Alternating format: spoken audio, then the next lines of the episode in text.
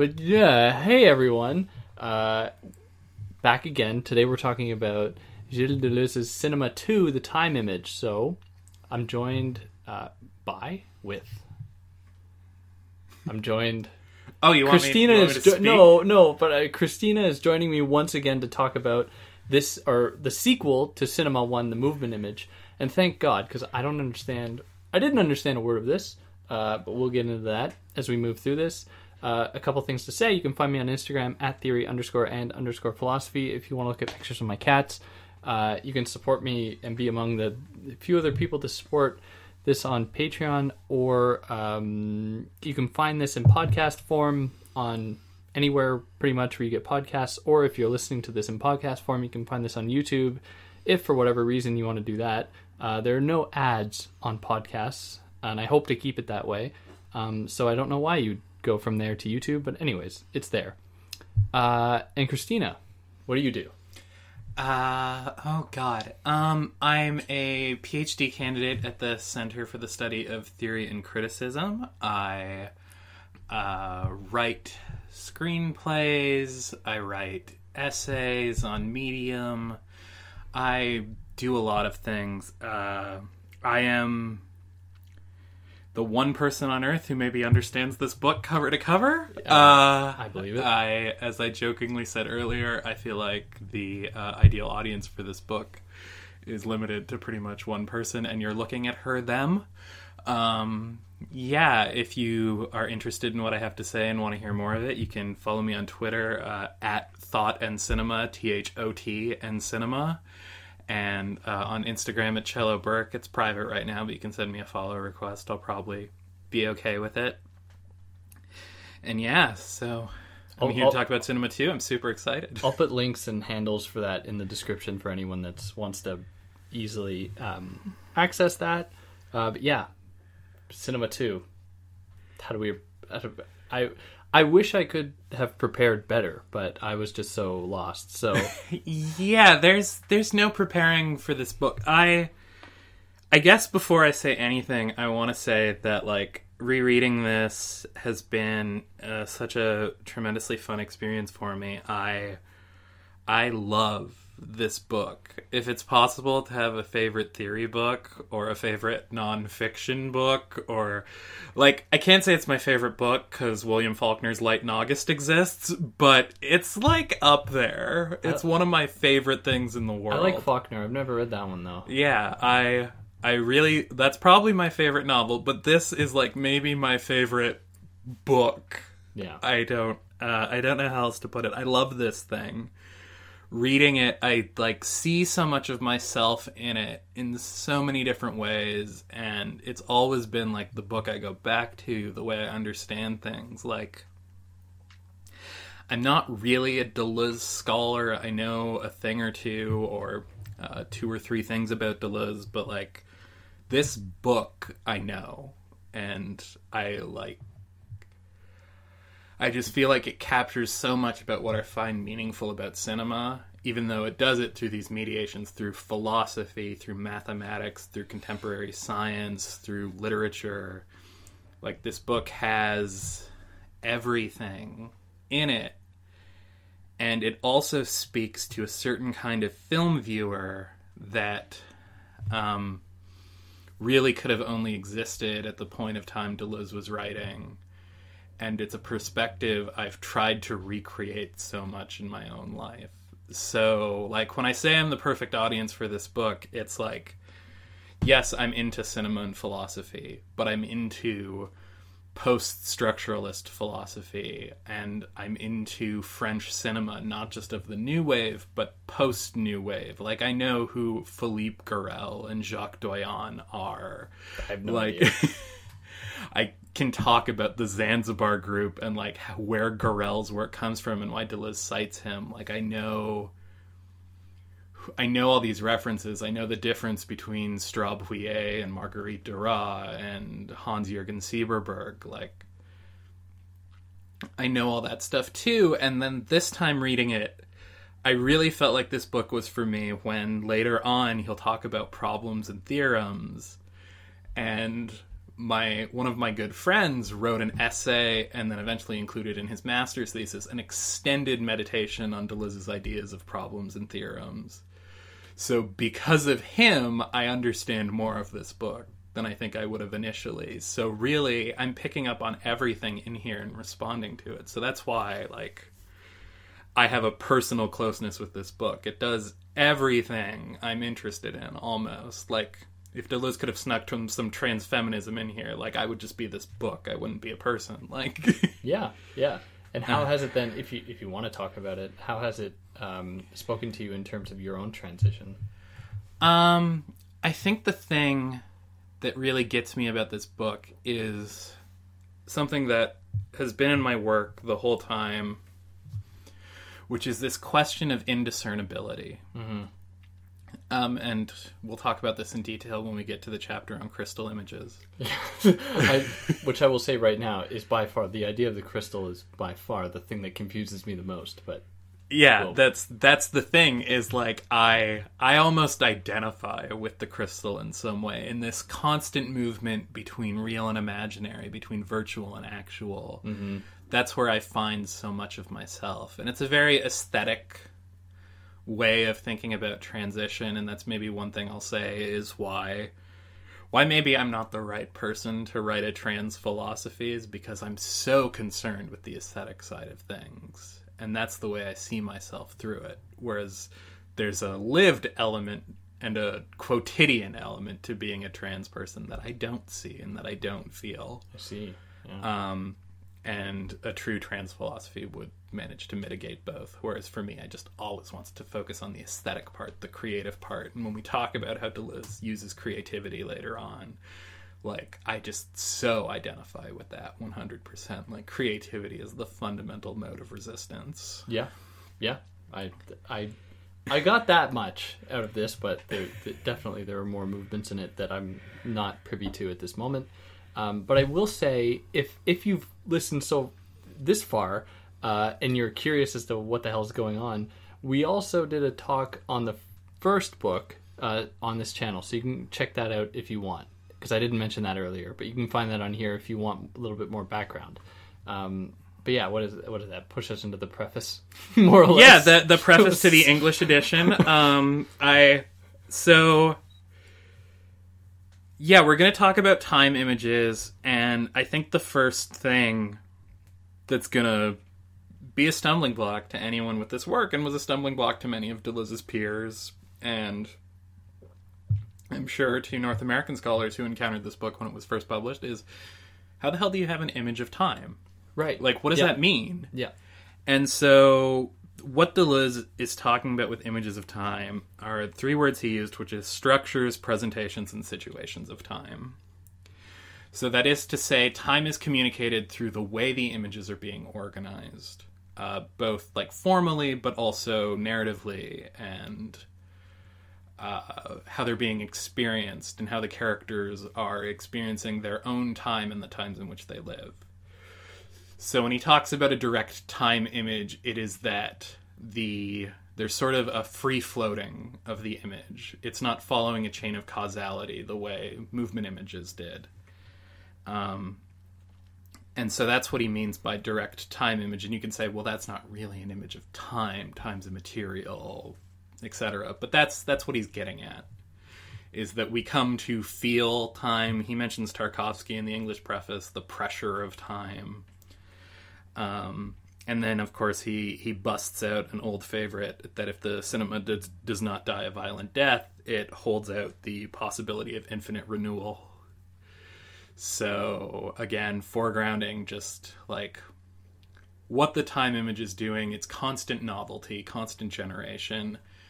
Uh, description is a word he's going to use a lot later on. So, So so, so be- that's really where we start off. to be really simple about it, because Mm-hmm. I and I'm not saying this to try to pander to an audience that might not understand, uh, because like I'm sure everyone listening knows more than me, because I just I'm so confused. How I understood it, at least this distinction between movement image and time image, was in in the movement image you like actually followed characters moving through the world, and it was almost like uh, it was almost uh, realism like avant la lettre. Like it was just realism before realism, in that we just saw stuff going down, like it- classic films that you'd know the name of, like that the of the wall coming down. You know, uh, if you happen to know that old black and white film of like the wall coming down, or, or the the uh, Lumiere brothers on the Oh, moon, sure, or whatever, sure. Yeah, the- yeah, yeah. something like that. Uh, movement. Me- is- is a key Méliès on the moon. The Lumiere brothers shot people leaving the factory. Right. Yeah. But how I understand the time image was suddenly that directors were not so much interested in depicting something happening in a moment, but it was like with a cut, we can suddenly jump a number of years. Is that I, I could be wrong. You can tell me that I'm wrong. That's a type of time image. That's a type of time image. All right. But we'll talk about time images that are ostensibly in the present, but they're still time images. The simplest way to describe it, and we should just jump right into the first chapter. Yeah, I'm that's uh, to do this is the the role of the seer taking over the role of the actor. Yes. and the role of someone who bears witness to what's in front of them but does not necessarily respond to it or even take part in it. Um, and this is the collapse of what he calls the sensory motor schema so the sensory motor schema it was kind of like um, the classical symbolic organizing structure. It's like things happen according to their ends almost. So like a character wants something, they perform an action to get it, they are challenged or they're not challenged or they have to do something. Whereas in the time image, we are with characters who don't have these goals. They don't know what their goals are. We don't know what they want, but more importantly, they don't know what they want. So they're just witnesses to the world. And this happens both in fiction and in documentary, as we'll talk about, and different ways what it means to see as opposed to act are. Um, so the terms he uses here are op signs and son signs. Yeah, this is something this definitely confused me. So, so the op sign is when a space loses its qualities in a way. So, like in the first, if you go back to the first cinema stuff, we were talking about all these signs. We were using all these Peircean terms to describe these different types of signs. And the op sign is when all that charge drifts out of it, and what you have is just the image, just something to witness. Yeah. It loses its sort of quality. And then a son sign is when the same thing happens to the soundtrack. Okay, so that it is yeah, yeah. no longer a corresponding sound, but a sound sort of for itself and just there. Mhm. Um, Yeah. Okay, so yes, you have op signs and son signs, and these Yeah. are going to define the time image is images and sounds drained of their sensory motor function, which means images and sounds eh, without context, almost, um, without reason, without being put to an end. Um, and so the forms that sort of take over this kind of cinema are really like a ballad form without a journey. So wanderings as opposed to adventures. Yeah. Um, and then he takes us on the first sort of flashback he does. This is really a theme throughout this book is he'll talk about something more contemporary and then he'll jump back and sort of try and find like a historical precedent. So he's almost writing in a way where he's trying to demonstrate his sort of thesis. Right. Um, and again, it's in three parts, like in Cinema One, but they're not the same three parts. It's not percept, affect, action. Right. It's different, and I'm not quite sure what the three parts are exactly. Uh, I don't think I wrote But- them down either. but maybe we can figure it out through the course of this, or I'll just have a eureka You- moment or something. You'll figure it out. I will be no help. Um, but in chapter two, he talks about Ozu's films, and uh, Ozu was a Japanese filmmaker who was incredibly prolific. Um, he started in the silent era in the 1920s and made films until 1960. Uh, he's famous for his very still life aesthetics. Um, always called the most Japanese of filmmakers, which is ridiculous because if you watch his movies, he's so clearly influenced by American popular culture Sure. that the idea that he's too Is, he- Japanese. is he like a post World War II? You know, um, I guess uh, uh, American presence influence. No, he was he was always interested in Okay. American culture and in American film culture and the way that penetrated into J- Japan. Right. I think the interesting anecdote about Ozu is during the war in the films he made, he replaced what were American images of popular culture with images of Japanese tradition. So instead of uh, American film posters or Coca Cola bottles, you had uh, cones and like Buddhist symbols Right. But it was really just like to the same purpose. But he was always very aware of the influence of American film on his work. Um, and his work is very sort of I don't want to call it minimal, I'd call it more exact. He's he chooses his shots very deliberately and he does so to the end of I can't even really describe it. His films they seem boring while you watch them and then by the time you get to the end you feel like you've experienced everything. Is I'm okay. I'm just gonna ask for myself. Is there an Ozu film you would like one that stands out above all the others? Because I'm curious. I Uh, would like to watch it. Yeah, the the magic of Ozu is that you can uh, all his films have roughly the same effect, Okay. but you can wa- I would recommend a film like Late Spring uh, starring his most famous actress uh, Setsuko Hara uh, or to- to- Oh, look at this. Tokyo Story is the most famous Ozu film, but he and they're more on the sort of tragic end of his works. He also made some delightful comedies. Um, if you can stand to watch a silent film, I Was Born But, which is the title of the film, uh, is uh, maybe the best title in cinema and also just an incredibly funny comedy. Um, and the comparison Deleuze makes is to like the Cezanne still lifes. Uh, in Ozu, and I feel like I've been stalling till I remember this word. Ozu had these famous things called pillow shots, where after a scene, he would insert an image of clouds, of items that had been left behind in a room, just as transition images. But they would effectively almost serve as a commentary on what you just saw or what was about to happen. So, but they weren't like continuous, and they weren't really establishing shots either. Right.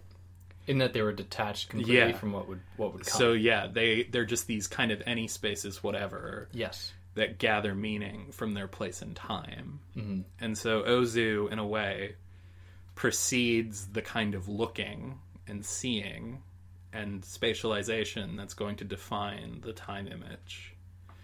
And so he's he's so important as a predecessor to this for Deleuze.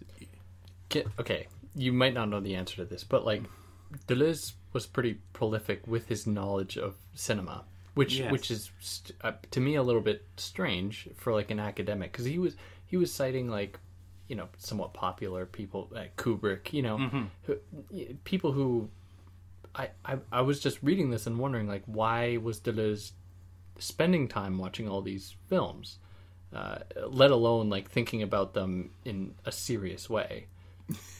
Um, I don't know a lot of Deleuze's biography, uh, to be honest. So I'm maybe not the person to answer this question. The impression that I get is that Deleuze was sort of with people who were very interested in cinema, and it was always sort of around him. And he really became interested in cinema because in France in particular, film was an emerging body of knowledge that had developed very quickly. Um, like, yes, there was a lot of writing in France on cinema starting as soon as cinema began. But, like, once it got codified, and once you had the competing film journal, journals in the 1950s, and then you had cinema studies institutes starting in the 60s and you had someone like christian metz who was friends with roland barthes Yeah. and part of the whole project of semiology and it's like we need a semiology of film to go with our semiology of literature and our semiology of culture and like But as we'll film- go on, Deleuze was didn't didn't want to just transpose this. Uh, Oh no, Deleuze Deleuze hates this. So I think part of it too is he was part of this culture. He was French. He watched movies all the time. He was famously very like kind of a pro- provincial Parisian, as in he spent all his time in Paris and he under he experienced the world through who came to Paris and Right. spoke with him. Like he didn't go places yeah, yeah, yeah. um sort of like how we have like provincial new yorkers today right Mm-hmm. who like they can only see the world through new york like Yeah. yeah or i don't know maybe there's like provincial montrealers or torontonians and stuff like that too sure. Yeah. um but yeah so he i think he saw it as an emerging body of knowledge that sprung up very quickly that he could relate to many of his philosophical interests Right. not just bergson but like nietzsche and there's hints of spinoza in here and there's blanchot and there's foucault a little bit and there's all these things that he can connect the cinema to. And another reason is I think he can use the cinema as a veil to start criticizing all his peers and really differentiate himself and his thinking without having to say, um, F this person, fuck that person, like they're full of shit. Like, Yeah. he can just say it in this cinema book and he's talking about movies wink Yeah. Yeah. Interesting. so i think cinema does a lot for him in terms of what it's going to allow him to think through and it also allows him to recapitulate his own thoughts up to this point Yeah. in a almost practical way like the cinema gives him a material object for his thinking Sure. so i think it's all of those things Yeah. That I Um, mean that makes sense. but i'm sure there's other other reasons too he probably just enjoyed movies um Yeah. Who doesn't? Sorry to derail you with that question. no, no, it's totally okay because we pretty much finished up the Ozu stuff. I remember there's a part in that section where he brings up Leibniz in relation to Ozu, and I was just like, oh, this motherfucker. Who would fucking explain Ozu films using Leibniz? Like, what the fuck? who, who is this guy? I Uh, yeah. uh, so, anyway, the third part of this first chapter. Um, we finally get a definition of what a cliche is, picking up from last time. He explains what cliches are, and it's it's back to this sensory motor idea of like using something for its expected purpose.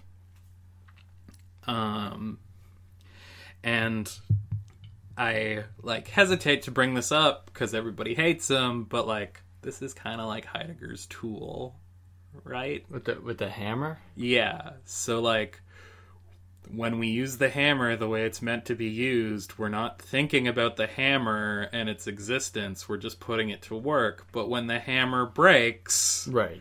you know, now there's all this what does this mean? It's a crisis. It Yeah. provokes something. We begin to think about it in a way we didn't before. So like that's what cliches are. They're functioning hammers. Yes. They make making movies pretty easy Yes. for, for for the big business, you know. Hollywood yeah things. you you put your cliches together and people have the experience they expect to have and it works out for them so what he wants is things that break down these cliches that like become the pure optical and sound situations Wh- Which Yeah. is different from the sensory motor ones. The, Yeah. It's the transition from the Yeah. movement to the time. It's the transition from sensory motor to optical sound.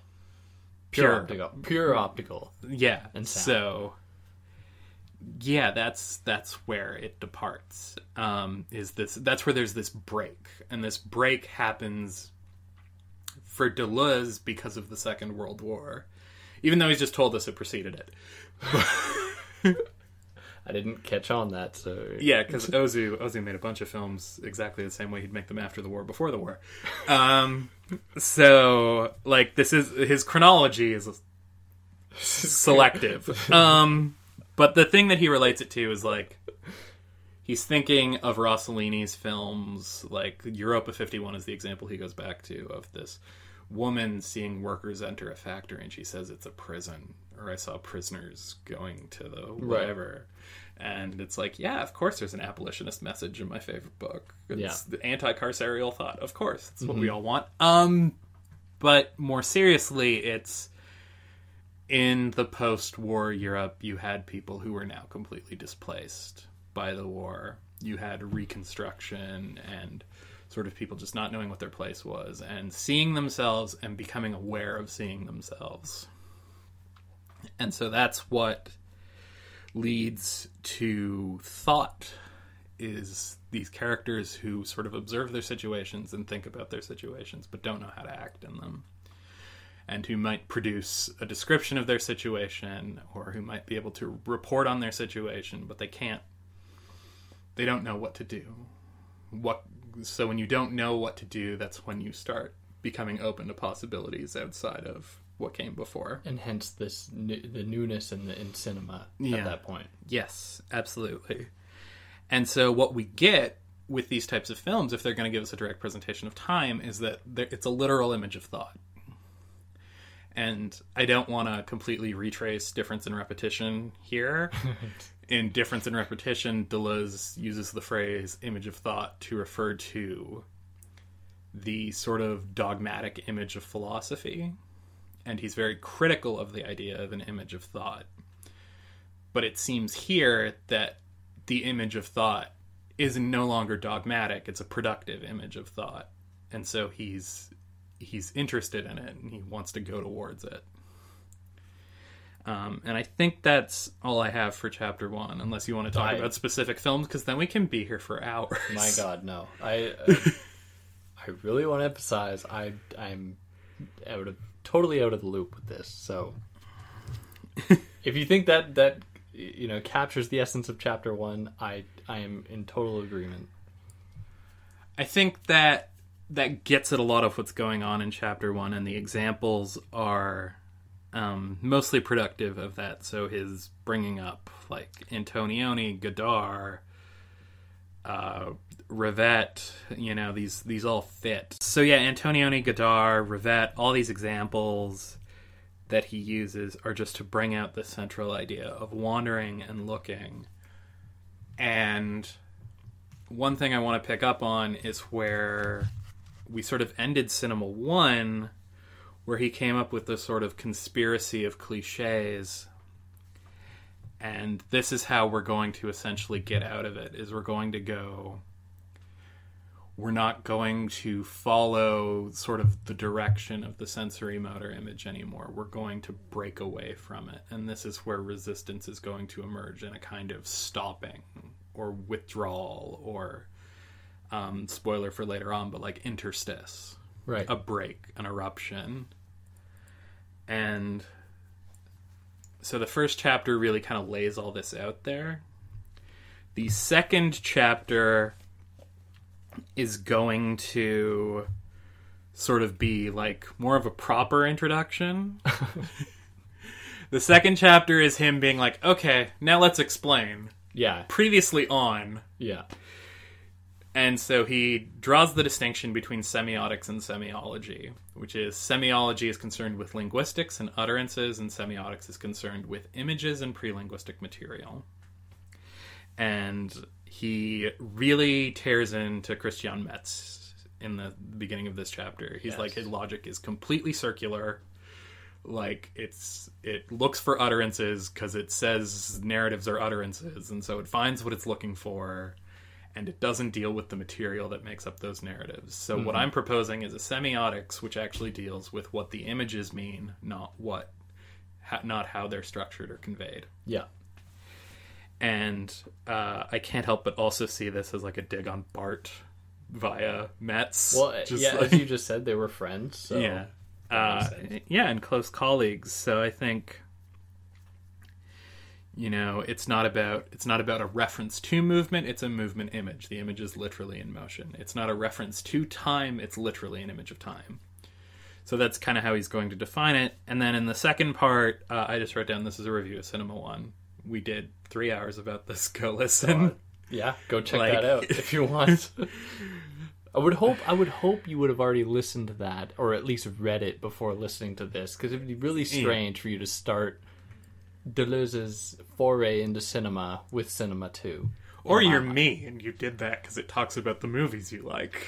Is that true? You started with Cinema Two? Yeah, because it talked about all the movies I liked. Oh my god, I Uh, was confused enough. um, so yeah, and then the thing that's underlined is again, the breaking of the sensory motor link points to a beyond of the movement image. Right.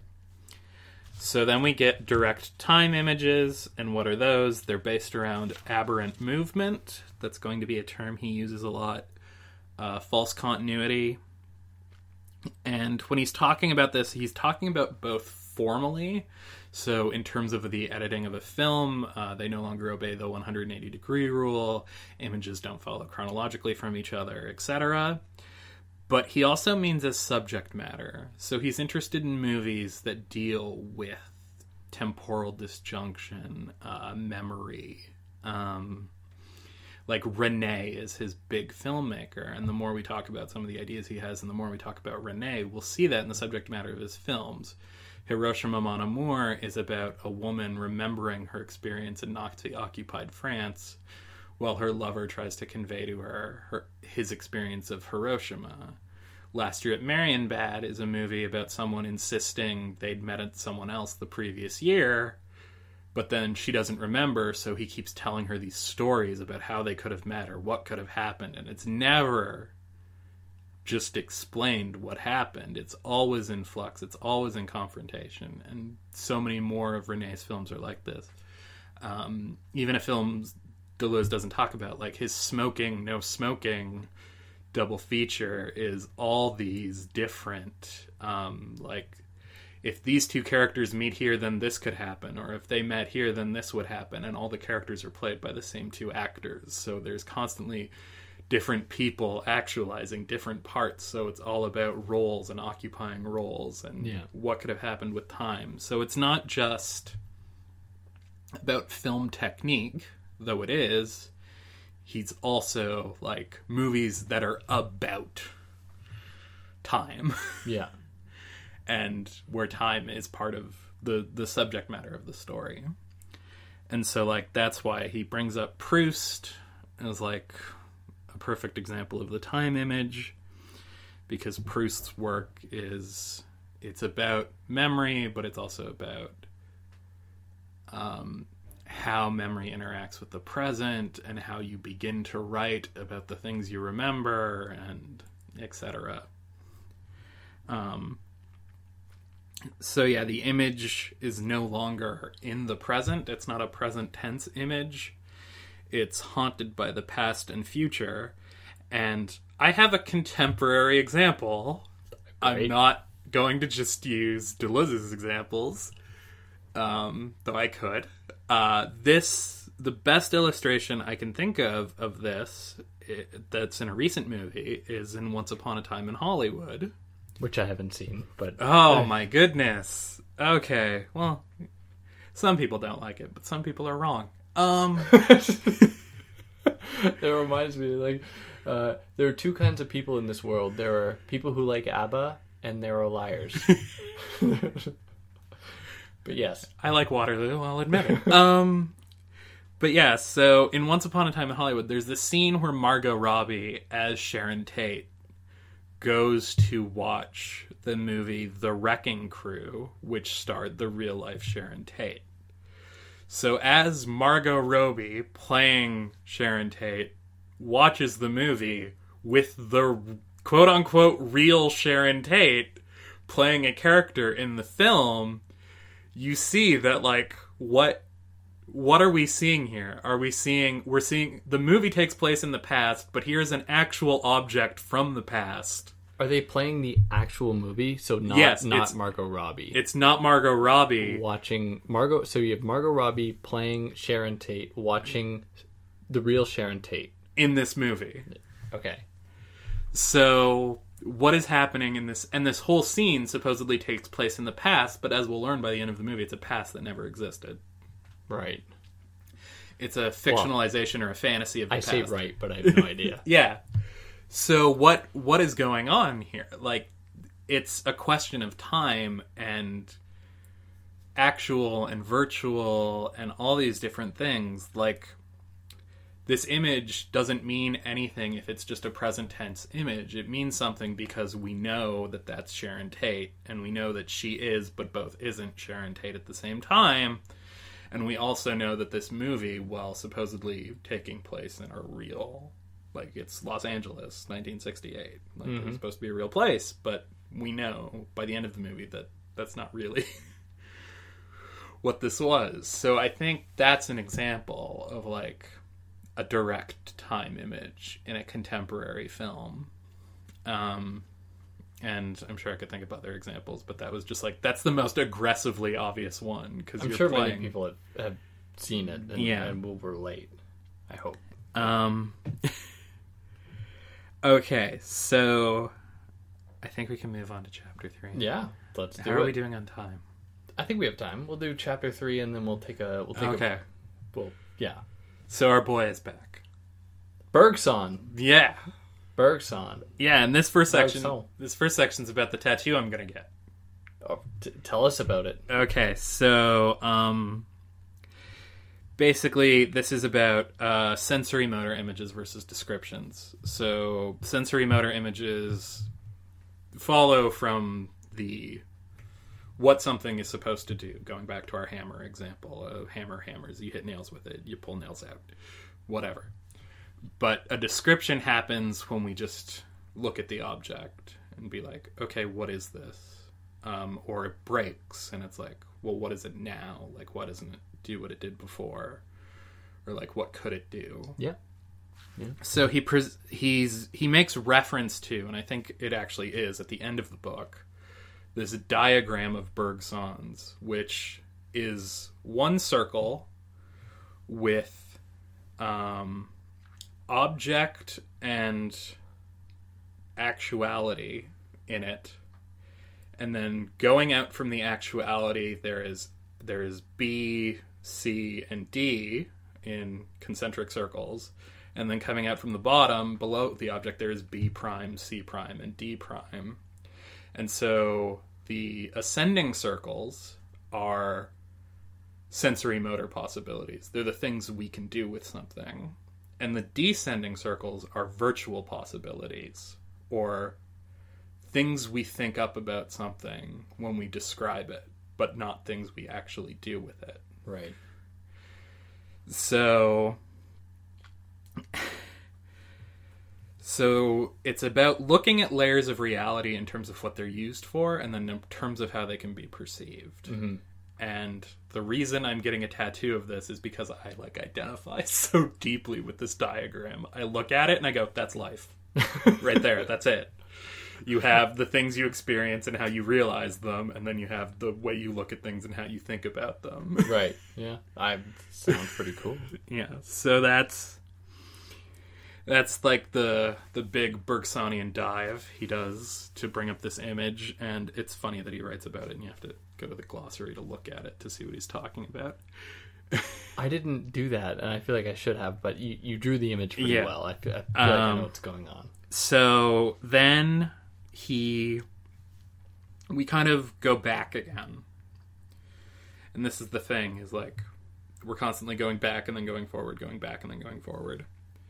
And he talks about recollection images, which are the first of our last movement images. So these are not time images.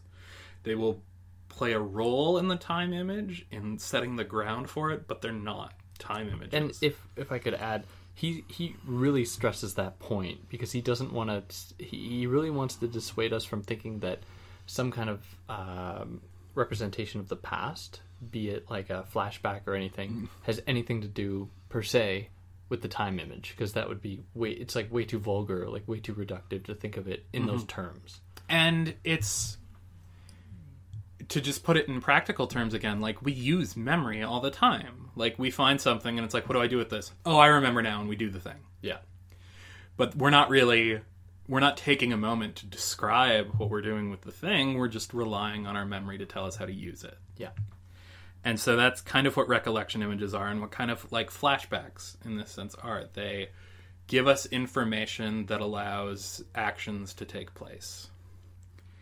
Um and so like i wrote that they bring the past to the present for use. That's what recollection images do. And so this is this is an actual not a virtual image. It's real not imaginary. And this is still sensory motor and so in the third part he gets into something which is a little dicier which are dream images because these these are more pure recollections, but they're still tied to someone sleeping. They're tied to an individual. And each image kind of has this surrealist logic where it's the next an image that follows from a previous one has its possibility in it. So there is the actual layer of the image of what it is, and then its virtual possibility, which will be realized in the next. And this is sort of like um, the principle of condensation in Freudian psychoanalysis, in Freudian dream analysis. Um, And the quote I have for it was that it doesn't necessarily relate to recollection images, but it instead relates to, now these are his words, a fluid, malleable sheets of past which are happy. yeah. That's just one the one quote that I took out of this this section there.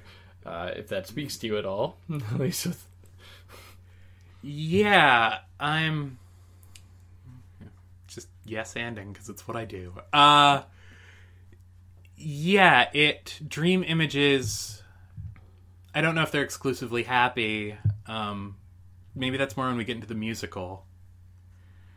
Uh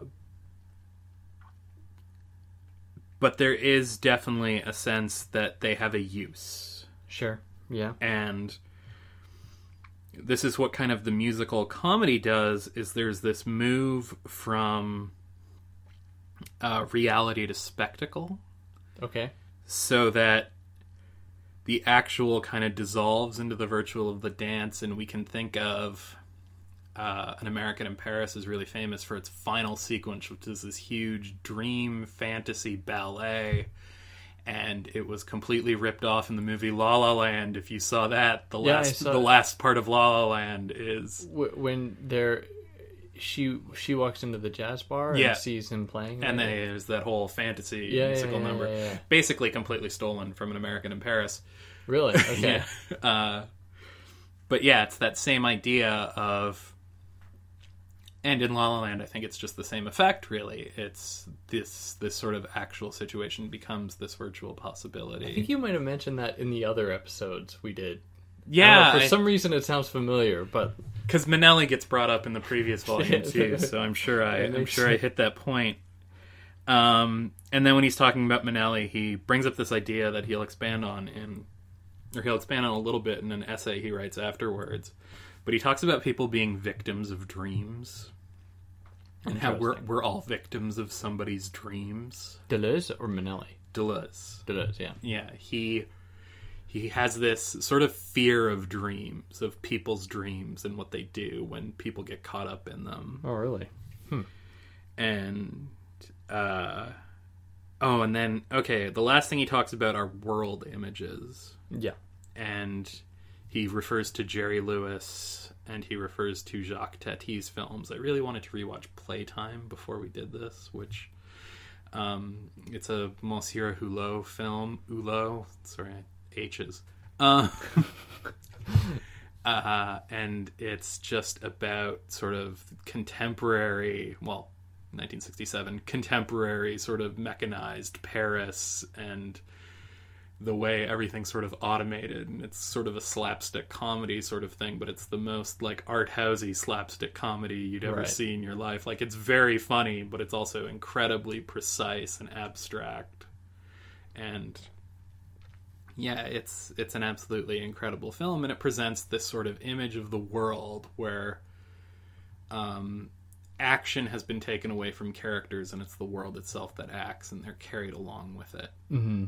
so here we have again the beginnings of characters who see rather than characters who act, who are no longer the ones in control. The world itself has been mechanized and they're a part of it.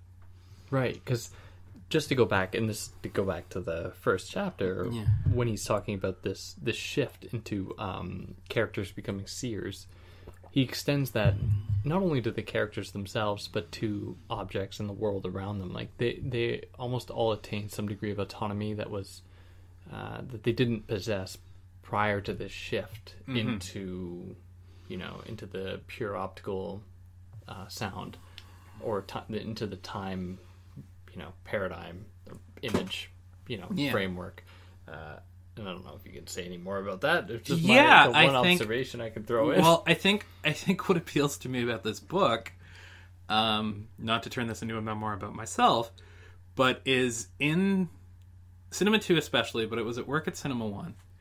There is both a disenchantment and an enchantment taking place because sensory motor connections fall apart. The world, we lose our relationship to the world, and we find out that it was sort of constructed or arbitrary um, and it, and organic was like the, we thought it was organic. It seemed natural, but Right. it wasn't. But then at the same time, there's this enchantment of the world becomes something for us in that breaking down that we can use and that we can engage with in an entirely different way than we did before.